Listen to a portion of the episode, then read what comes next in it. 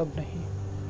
जब समय हमारे बीच एक लय की तरह तैर रहा था, जब हम सीढ़ियाँ उतर रहे थे, और जब उसे ऐसे कुछ की उम्मीद नहीं हो सकती थी, मैंने उससे कहा। मैंने उसकी हंसती आँखों की भवों से कहा। मैंने उसके ओंठों पर बची हुई नमी से कहा। मैंने उसकी उंगलियों के स्पर्श में उजसते क्षण से कहा। मैंने उसकी शिराओं में बहते रक्त से कहा, मैंने उससे कहा, अशोक वाजपेयी।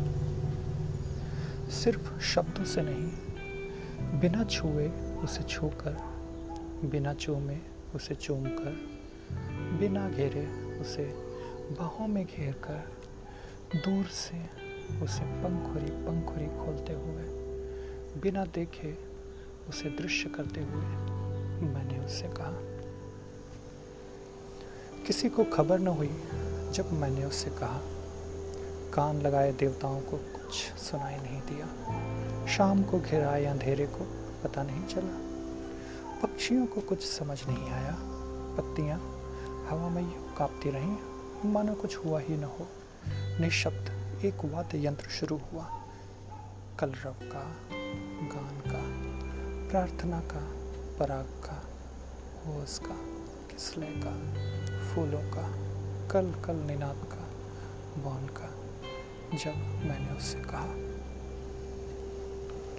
जो पृथ्वी का अजस्र उल्लास है, जो आकाश का निरब्र उसी में है, जो शब्द का आहरा अनंत है, जो शब्द की प्राचीन अनुरूज है, जो हमेशा अकथनीय की विधिका में भटकता रहता है, मैंने उससे कहा।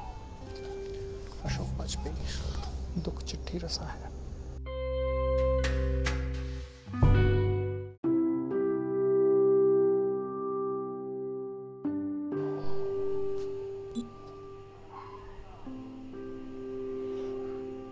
हमारी जेबों में खूब सारे हिरन थे। शेर हमारी मुट्ठियों में बंद थे। रेलगाड़ियाँ हमसे गति मांगती थी। हमने सूरज को कई बार रोशनी उधार दी थी। हमने अपने हिस्से की खुशियाँ बर्बाद करने में कभी कोई हिचक नहीं की। हम खर्चते थे इसे खैरात की तरह। हम दुनिया की सबसे झूठी बात पर विश्वास करते थे कि बांटने से खुशियाँ बढ़ती हैं। झूठ बोलने के कई तरीके थे। मरने के तरीकों से भी कहीं ज़्यादा। हमने किसी का अभ्यास नहीं किया। वे ढंग हमें इस दुनिया के कायरों के लगते थे। हमने अपने शरीरों को लोहे का समझा था, जिन पर जंग रोधी पालिश लगी थी। जब हमें कुछ नहीं आता था, हम दूसरों को बहुत सिखाते थे। जैसे जैसे जानते गए थोड़ा कुछ, सीखने, सिखाने की असलियत समझते गए। जिस तरह समझते गए सच्चे प्यार, ईश्वर की ताकत, पाप पुण्य का गजबी बढ़ जाला। कुछ अनुभवी लोगों ने कहा था कि खुशियों की एक मात्रा होती है। हमने उन्हें निराशावादी कहा और कह कहे लगाए इसे हमारी गलती नहीं, हमारा बचपना समझा जाए। पर इसकी सजा मिलनी लाजमी थी। ईश्वर कहीं था तो इंसानों की तरह ही ईर्ष्यालु था। उसे बदले लेना पसंद था और गलतियों की सजा देना भी। हमारी जेब में खुशियों को नापने का कोई मीटर नहीं था, जो हमें ये बताता कि हमें भेजते हुए इतना ही दिया गया था और इतने में ही हमें पूरी ज़िंदगी चलानी है। कोर्स की किताबों ने बदनाम किया हमें। पिता की इच्छाओं ने दीमकों की तरह धीरे धीरे चाल दी हमारी जिजीविसा प्रेमिकाओं ने किसी अनजान प्रक्रिया के तहत हमारे अंदर नफरत भरी। नौकरियों ने दी अविश्वास, धोखे और अवसाद की पूंजी।